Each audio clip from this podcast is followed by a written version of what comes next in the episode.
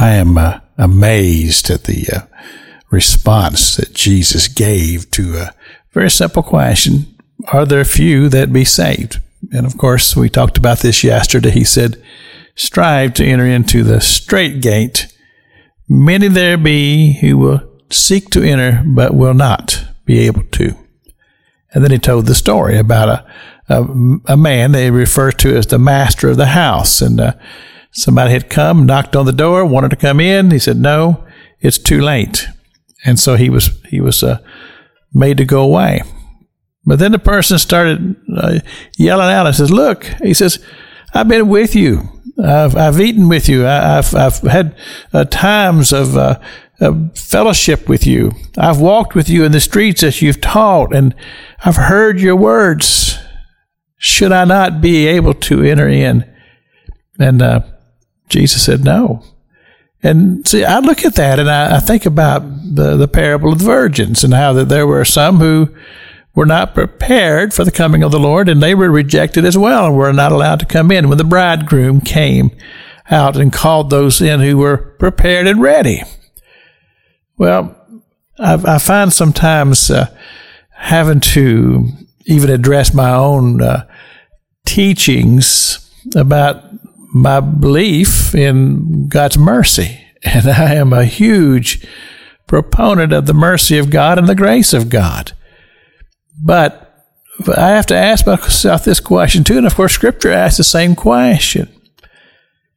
Is it the fact that just because of God's grace, that we can just live our lives any way we want to live them and there are absolutely no consequences?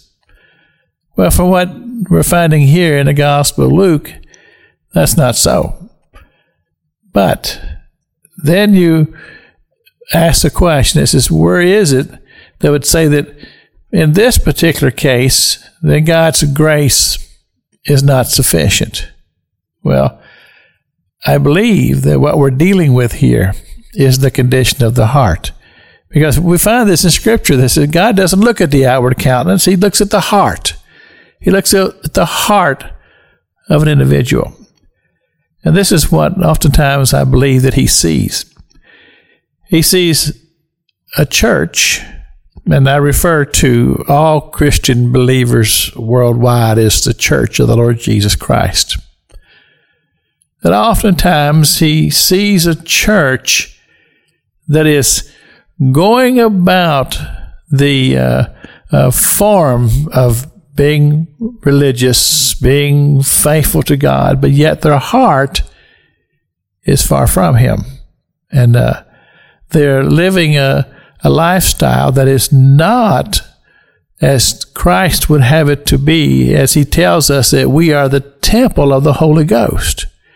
Well, if you are the temple of the Holy Ghost, that means that your body is sacred.